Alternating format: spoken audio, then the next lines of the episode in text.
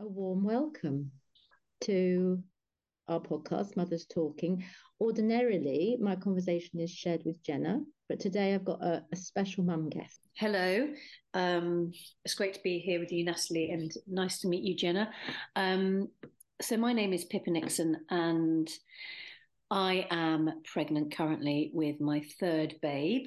I'm 35 weeks. Uh, um, I've got two girls already. I've got a daughter called Noah, who's five, and Oka, who is about to turn two. Uh, and we're expecting a boy, which is a nice, pleasant change and surprise. Um, and in other mum life, I am an actress and creative. Um, and I was chatting with you, Natalie, wasn't I? Um, because you have been a doula to Andy and I um, through the past couple of pregnancies, and with this pregnancy, just about um, the voice really, and breath, and the body.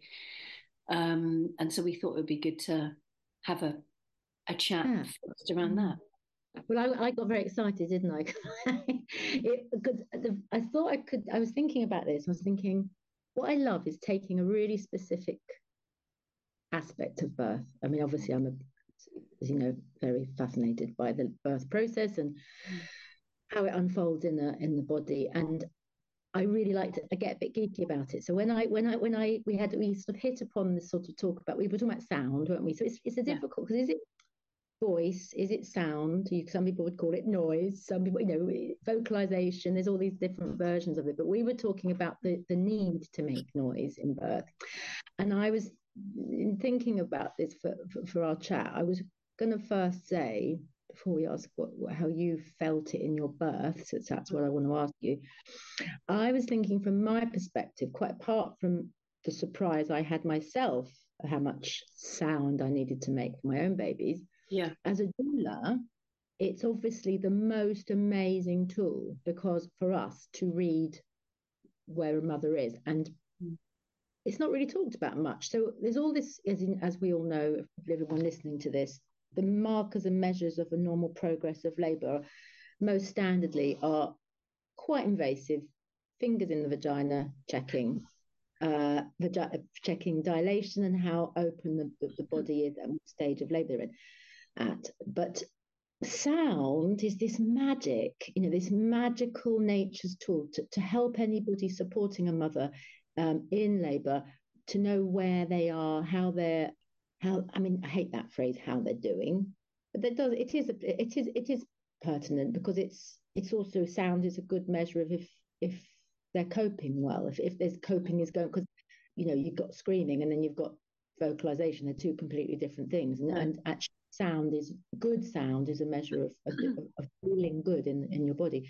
So I was thinking, yeah, from my perspective, for me, if I could give, you know, one marker of how I know I need to stay at with a labor it was with, with a woman in her labor and if I need to a kind of getting a sense of rallying, you know, the midwife, getting the midwife called, or is all because of sound. I probably it's my chief way of knowing where we are at because it's this beautiful trajectory to the sound. There's a there's a sense of the sound building, deepening, lengthening, mm. um, getting more power behind it, and that's it's so it's just like God. The more I get talk think about it, it's like wow, this is it's massive, and yet not that much talked about really. People will say, oh yeah, you'll probably make some sound in labour, but you know it's massive. And um, first, could you tell me how you experienced it in your births. I mean, eventually, you know, obviously we want to talk about it in relation to other work as well and how what yeah. you were saying.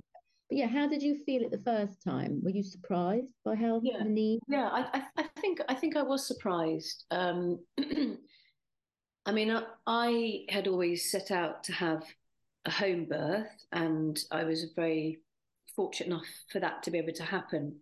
And I'd also done a hypnobirthing course. This was probably well, five years ago now, um, with an excellent practitioner. Um, and I guess what that just confirmed in me was a connection with the breath, which is not unfamiliar to me because of the acting work. And I've done a lot of theatre. And so I've done a lot of vocal and breath training throughout drama school and throughout all the years of being professional. And I've also done a lot of yoga. So, again, breath connected to movement is not unfamiliar to me. I've done Ashtanga, and that's that is, you know, when you say how are they doing, you know how you're doing within um, the sequence by your breath. If your breath and your body aren't aligned, then you aren't connected, and something is is off. Um, and I relate that completely to labour. And so for me, there were probably about four stages, and it was it was very surprising. It came as a surprise, but it was very instinctual. You know, th- thinking about this for themselves and maybe think, oh no, I've not done any vocal work or anything like that. It, it, it doesn't matter at all because it is completely an instinctual thing. If you know, uh, um, so often, you know, because you you will be connected to the experience of labour, you didn't really need to think about this, but it's quite interesting to sort of technically unpack it, isn't it?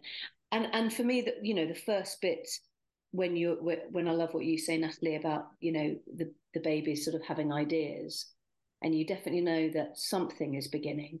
For me, that is just mainly breath, and so with the hypnobirthing, it is, you know, the breathing in, and then as a wave or a contraction comes, it's breathing out to the length of that.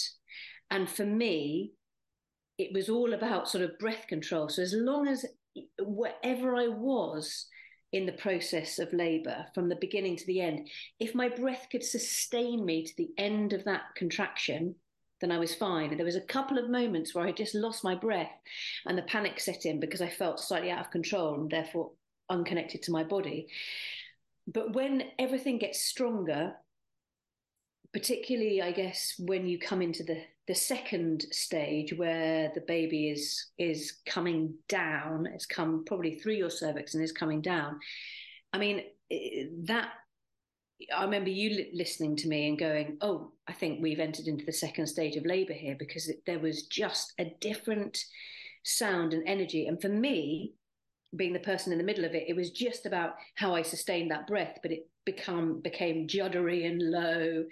Um, and then vibrational, like a big vibration, like a massive vibration. Whereas before it was just um, the breath, just solely like breathing in, then out. Mm. It wasn't enough that I had to slightly vocalize. Just and for me, the vocalization was just because it made my breath stretch out mm. longer. Yeah. Um, yeah. And, and again, yeah. yeah, that's a distinction, isn't it? Yeah, of course, you can sort of manage it. You can uh, exactly. You can use it as a tool, although it is happening instinctively and involuntarily. The moaning and sighing. Yeah, it's you can calibrate um, yourself, but actually, when you get into the second, you're right, into the expulsive phase where the baby starts to come, it absolutely takes you over, doesn't it? Really? It, it, it really does. Like the breath is not enough. You have to vocalize it is a sort of deeper sound. And I, and I remember um, we got excited, didn't we? Because another friend of mine, an, an acting couple, I was doing a, a job with the Royal Shakespeare Company, and they were having a baby in the middle of that and he got a little bit of paternity leave, but he came back and said to us, Oh my God, Ellie was amazing in labour. She was really on her voice. And we all were really laughing because, I mean, it's sorry, it sounds like such a wanky actor thing. But what was beautiful about it was that she was obviously so deeply connected. And when you're on stage and really connected to your voice, that's what carries you from the stage all the way into the back of the stalls.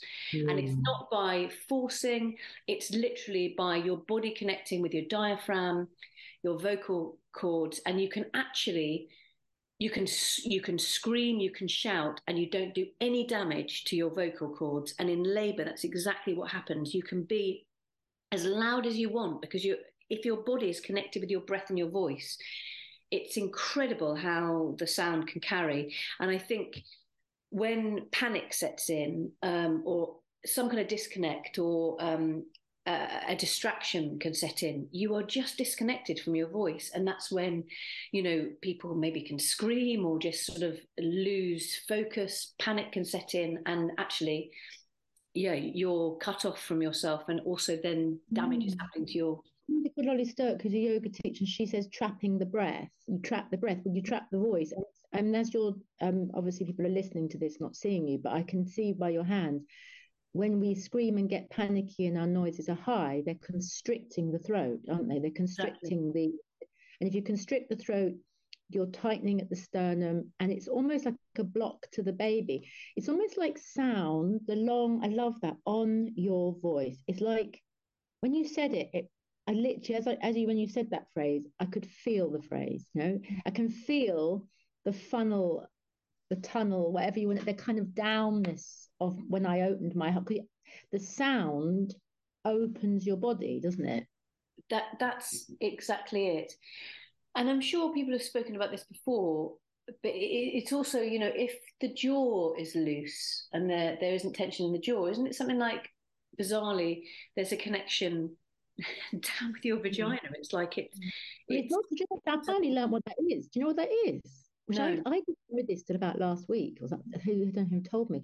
So when, there is a neuromuscular link, yeah, between jaw and pelvic floor, and that's what presumably in in in um in stage work they're connecting you to that and yoga teacher. you know it's mm. like you said project project project darling isn't it and um, and it's that um but what apparently comes from is when i don't know this i've got nothing to verify this i just heard it it's when the first when the embryo is made and you're curled you're like a comma aren't you when you're made the baby when it's just made it's a comma and apparently it's slightly folded over in itself before it unfurls into a spine.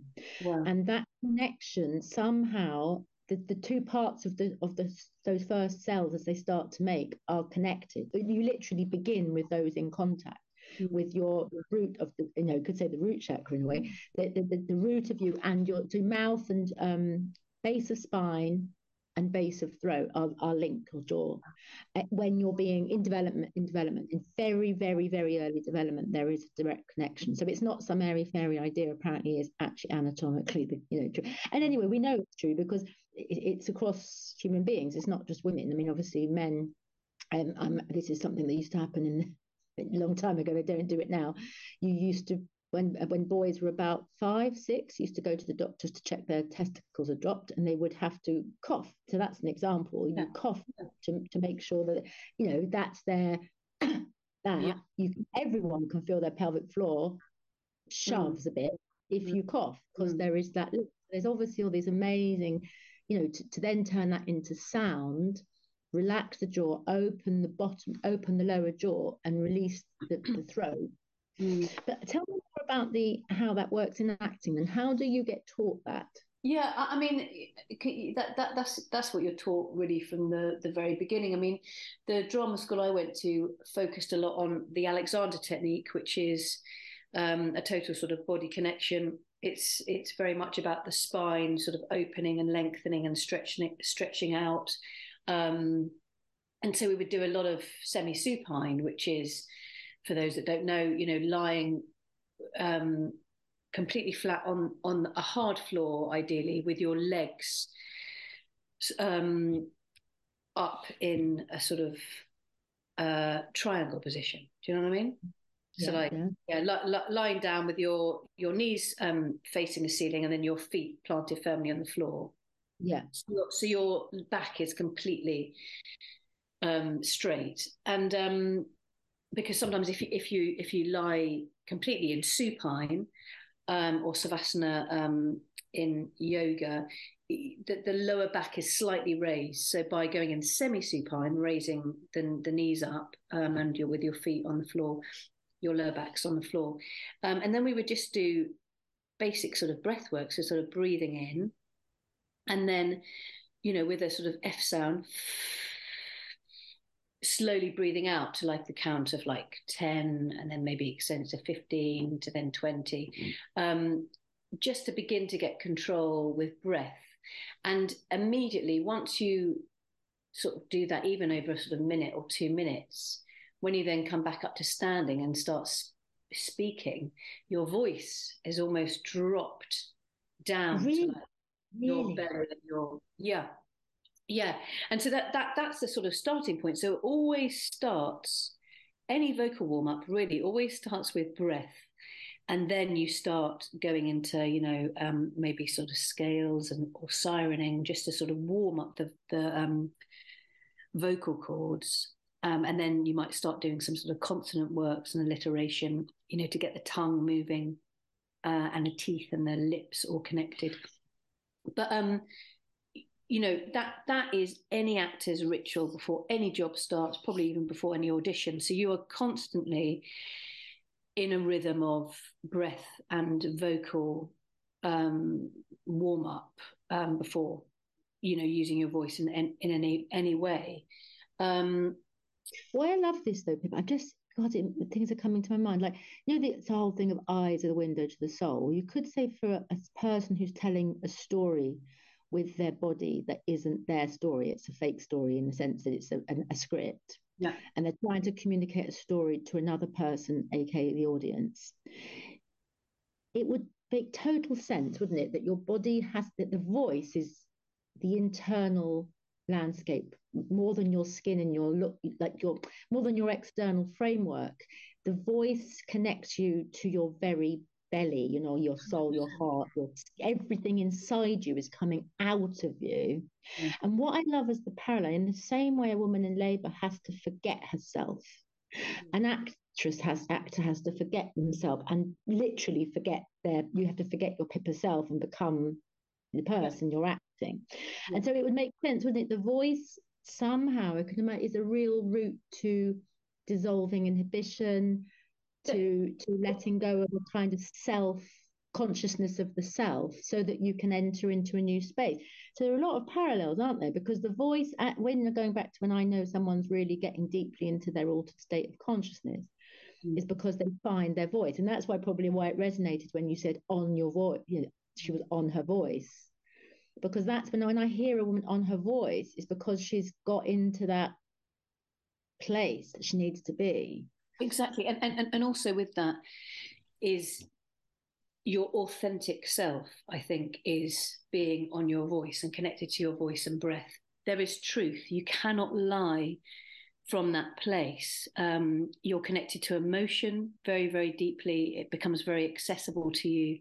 It, it, it's like your your throat opens up and connects dr- directly down to your diaphragm and to your lungs.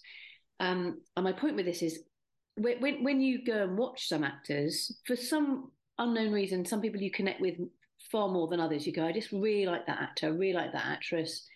I, I, I really heard what they said versus oh, someone that in some ways can sort of disappear in front of you. And I and I believe that again is connection to voice um, and connection to that deep truth.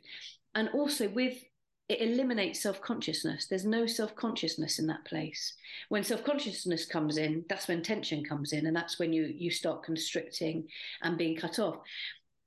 And with, with labour, I remember going into you know birthing the baby, and for me, that's always the most challenging part. And fortunately, I've been in the birth pool twice. That was very comforting, being in the water and I needed to be absolutely on all fours, sort of gripping the side of the pool.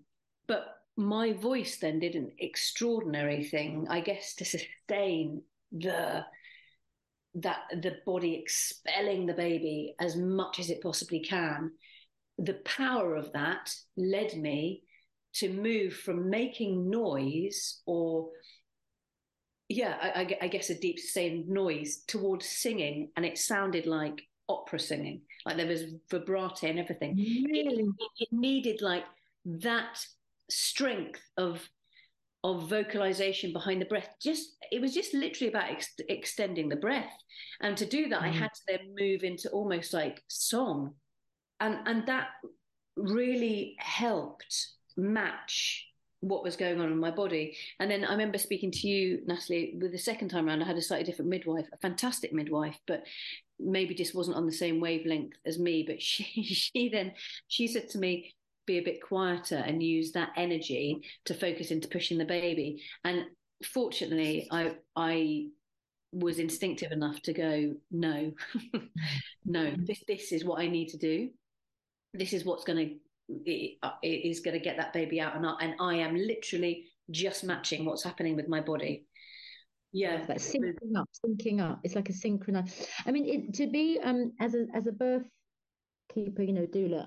When just to add in there, in case people are listening who who did find that they were using their voice to run away from the sound, there is an aspect to sound that can take you away, and can lose energy. But it's so, I'm going to say, annoying when one is instructed. You know, as much as the midwife was well-meaning, I because it's really obvious when the person is really connecting up, and it's a it's like a picking up of something.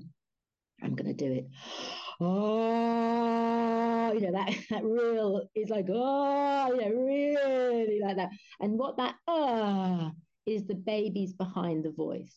Yes. Can you, there's a difference between this, oh, oh, yeah, all over the place, unregulated sort of, that does happen, or even getting high pitched. But you you can hear a baby that's behind the voice like it's like um, and that is um, you're driving the baby down with the sound mm.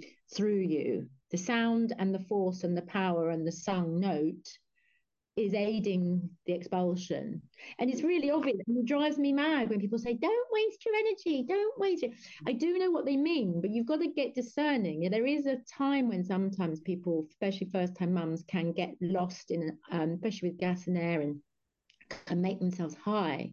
Mm-hmm. And they are literally coming back into that constricted breath that you talked about earlier, where they're like, oh, oh, that, you know, and that is not, but that's not, that is potentially wasting energy. But even then, you, you know, maybe that person needs to move through that themselves. But the thing is, yeah, it's pretty obvious when somebody is using their voice as a vibrational tool mm. um, to to empty themselves.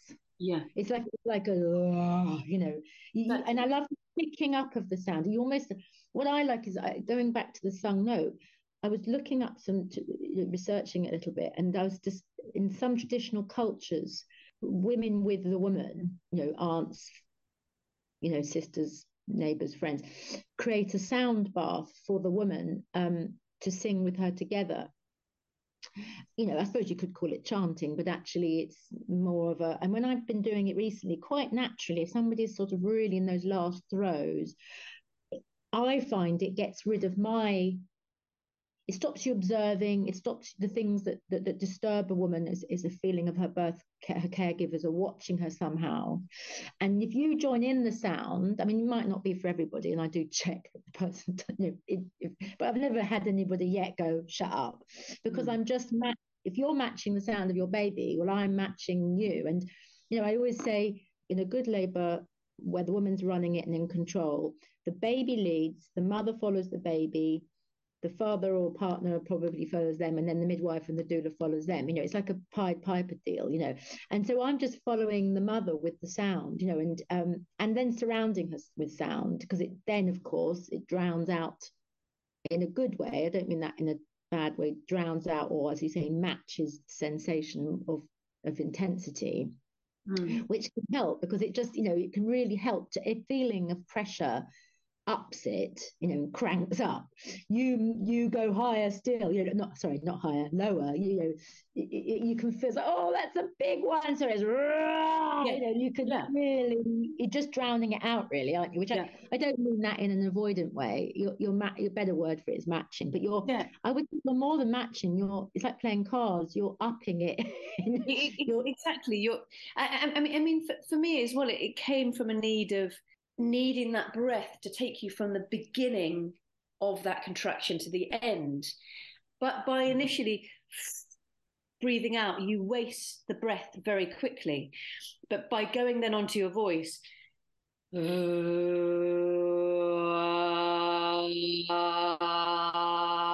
you can sustain that breath much longer. So then, when the expelling of the baby is is really, really strong, suddenly, uh, it, but the deeper the breath is, it, it, it's not taking you, it can't take you to the full length. So then you need to like slightly yeah. go, go up the register. Find this, can you find it on your phone? Be, yeah, would you mind? I think I'm going to find it now. I've got a few. Uh,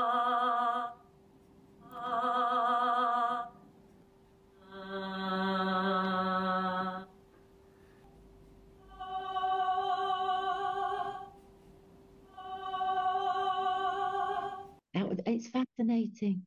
It's so fascinating. And you know, I wrote I did an article at the weekend, um, and I had to really go into detail again about the hypothalamus.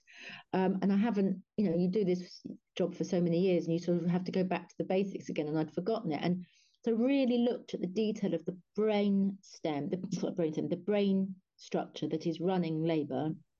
Is yeah. that deep part of the brain that is um, influencing hormones that then direct your behavior. So, in order for your hypothalamus, the part of the brain that wants to run birth, to override thinking, to override the neocortex, to override conscious control, it itself has to kind of the sound is almost drowning out self consciousness, like we said. And so that allows the part of the brain that needs to run your behaviors, your, your postures, your, your, your, your um, positions, your movement are all coming from this very deep, deep, deep instinctive place. Mm. And um, the sound aids that shift in consciousness, which is why people chant, which is gong baths. You know, that's why people use that tool, and presumably, like we said in acting too, to let you let go of yourself. Mm sound takes you very swiftly to an altered state of um, of consciousness that is vital for labour to really flow. You know, there's a lot of discounting at the moment in the press and in various institutional um, like big institutions that have normally supported birth are now very discrediting of what they call physiology, of basic physiology, because you're not really allowed to talk about normal birth anymore, natural birth.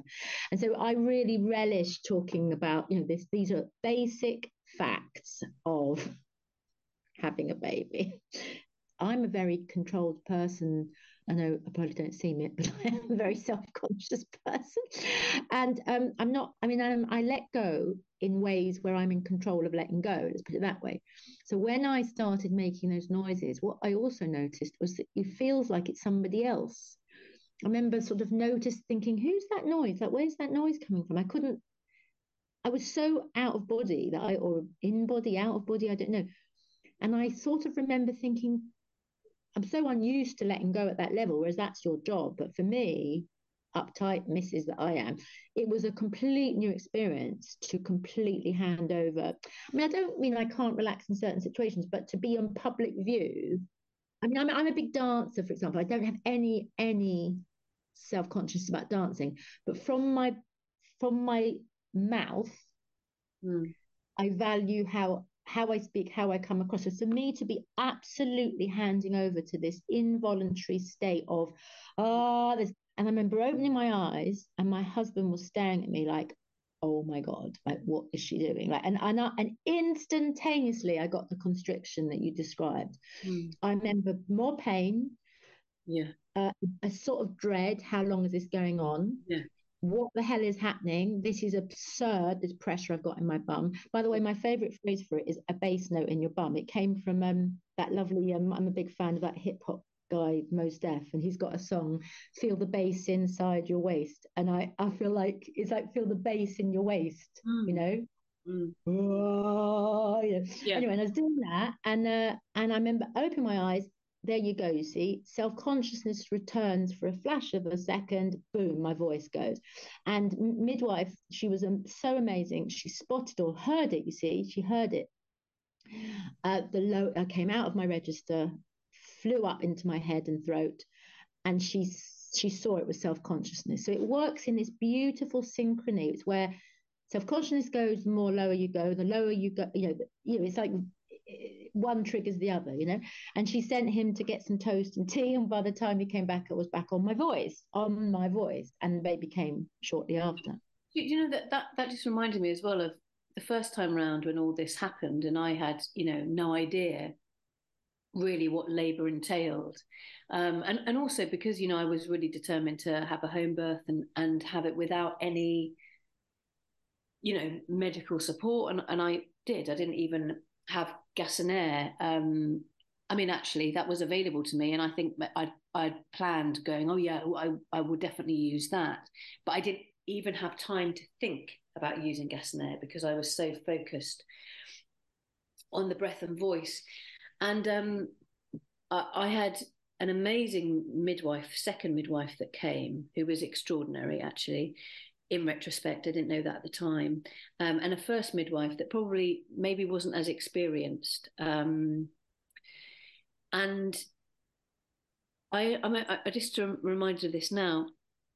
She was sort of a bit blown away by being a witness to it, and she kept saying, "I think you're extraordinary. This is I've never seen anything like this before and was just like, you know, you're amazing, and uh, which is very lovely um, to hear. I, I, didn't really take that in, in the moment, but it was afterwards when when um, Noah was born. Um, and the reason I'm saying that is because I think, you know, w- when you are left alone and people enable you to continue on that, you are doing what you're supposed to be doing. And I think it probably is an extraordinary thing to witness, but it asks of the mother to be completely present. And so mm. the gift of people around her need to absolutely just let her be. And as you say, Natalie, you can hear, you can hear when they're on voice, when they're connected, when they're on the same wavelength as a baby, and you can hear when when they when they're not. And I think, you know, absolutely everything you're saying of just when you're in that zone or when you're able to connect in that way you're you're completely present. That's the other thing. It's crazy. And then when mm. you're not connected you get you come back into the into the the very present moment and the anxiety and the fear returns because it's like oh how long have i got left? I can't do this anymore. I'm mm. exhausted and panic sets in. But actually when you're in it you lose all sense of time because you're literally just focused on as each wave comes focusing your breath and then and, and the voice does its own thing to extend the breath. And you've just made me feel really emotional actually.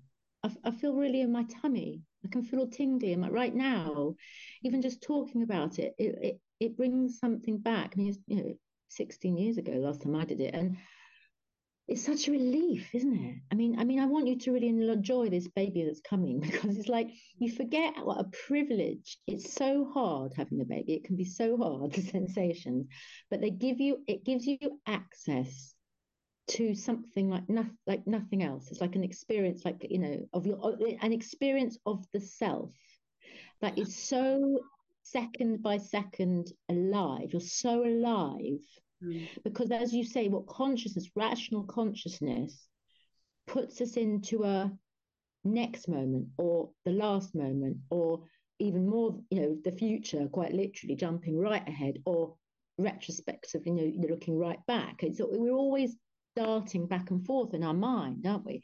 So you're right, like true presence is a very rare we get it i mean you get it very rarely in life naturally. And you and i i wonder if the sound the need to make sound yes it's about making space quite literally in the pelvis quite literally in the birth canal. You can literally feel it opens things up. But i'm wondering if it aids oxytocin because the hormone that drives labor i got a definition of it recently and it, moves me to t- I love the idea of it. You know it's called the hormone of love and what it does is it it's the hormone that tells our cells that they belong to each other. So so it's like the it's like a connector hormone. It's like a hormone that says you belong to you, you belong to you, you belong to you, and creates coherence in the body. Mm. And I can feel that to be true. If I think about how you feel in birth when it's going well, it feels like, as you said, everything's as it should be. There's a sort of factual, like a like an incontestable accuracy to the moment. It just is what it is. And there's nowhere else you need to be, nowhere else you should be, nothing else you should be doing. Nothing is required if you no moment, no next moment, no back moment. It's the true state of meditative meditative um, presence, as you say, which a mother needs no pre- practice for. No. Her body will do it. You know, you get gurus going off into caves as a standing joke, you know, for decades to get to that sensation of transcendence. Well, it's, it's, funny, isn't it? Because we sing presence or transcendence. They're both, I suppose, aren't they? There's transcendence through the presence. yeah. Yeah. And also, just as you were speaking, that made me feel moved as well, because I just thought, as women, oh, how many times a day do are we just like very careful about what we say, apologetic? Yeah, you're not right. really fully express ourselves. If we do, then often we can be corrected even by our partners or by society. Mm. And, and we're not fully allowed to be fucking loud and out there and, you know, be, be able to express ourselves. And, and like the crazy thing is, is in labor, that's all you can do. Actually, wow, how liberating is that and how life changing. Mm, finding your voice. Yeah. Finding your voice. It's, yeah, it's lovely. And it, uh, yeah, what a really nice to speak to you about it because I don't get to talk in detail uh, about these things. It all becomes part of the birth story. And actually, you're so right about the, you know, it's so tempting on behalf of people around the, the around in the birth room to interrupt that. And but what you've really communicated so beautifully is the is that length. It it needs to be uninterrupted ex, exhale slash sounding. Yeah. That lifts you up and over yeah. the feeling on yeah. you know on into what we're talking about and yet how many women as we're you know talking right now in this country are having that interrupted you know. I mean even gas and air as much as i was clinging to it and it does help sometimes by its very definition um, it it is an opposite of what you're talking about because the emphasis is on the inhale. So you go like this. So it's short exhale massive inhale and it completely reverses um, what needs to happen, which is that depth to be found. And uh, so even that isn't. I mean, I'm not. I'm, not meaning that people should feel bad having gas and air, but I just feel that it can get in the way. You know. Yeah, I, I, I agree. And for me, um, I found that like with the second time around as well because because I did have gas and air after Noah was born. Um, because I had to, I needed stitches actually, um, just because of where she was positioned. She sort of turned in the birth canal and it and it tore uh, made me tear. Um, and so when I was in the, it went to the hospital. I was going to the hospital um, to get stitched up, sutured, um, and uh, I, they gave me gas and air then, which was the most extraordinary, wonderful thing to have after going through labour. I was like, oh, yeah. yeah, it's a great pain relief. I mean, it's, it's, it's, incredible. It's like having instantly two glasses of wine and being like, oh, this is, I'm relaxed. But what also that showed me was I, uh, me personally, everyone absolutely needs to do what they need to do. But for me, I don't, I can't have that in, in labour. I, at the moment, I don't want that in labour because it will take me out of my rhythm of being connected to the breath. I, I, I think. Mm-hmm. Um, and particularly at the moment that I would probably need it, which is the bit that I find the most challenging, which is literally the baby's head coming out of my vagina. um, it, it, it, would. I, I, I feel like it would. It it would send me sort of backwards and inside myself rather than being able to sort of be meet and come out and forwards. Um, inside, backwards and inside. And you know what? I'm I'm going to be um, political now, but um, um, there is this, as in maternity political, there's a special method that's currently fairly popular to how to control the perineum, mm-hmm. and um, where you use two midwives, that's four hands, and it's a bit like so you control the perineum, and it's it has great results, and I think it can be very useful for very medicated birth where the mother can't feel her pushing urges and things are going on. But yes, I'm not. I'm, I you know, there's lots of evidence to say it's helpful, but when people have become certainly some caregivers, some midwives are a bit bemused when you say, "Oh, actually, I don't want that." Because if you were to say to somebody, "Would you like your perineum protected?" Of course, it's a hilarious question, isn't it? Because the first time others go, well, "You're not going to say no, are you?" Right? because you don't really understand no. that your body will potentially protect itself. Is where I'm yep. going with this in that in that it seems like we're so externalized about birth as if, as if it's as if we only need help with it and have to be you know the body couldn't possibly manage on its own that there is even this idea you know that you really have to control the delivery of the head to avoid all tearing and I can never get it communicated enough that because obviously I've been to a lot of very, very, very, very, very undisturbed births, like total darkness, nobody looking, and and the calibration being entirely run by the mother's sound, this the privacy which causes her to drop deep into her sound, reduces all self-consciousness, and now she is just I'm going to be really good.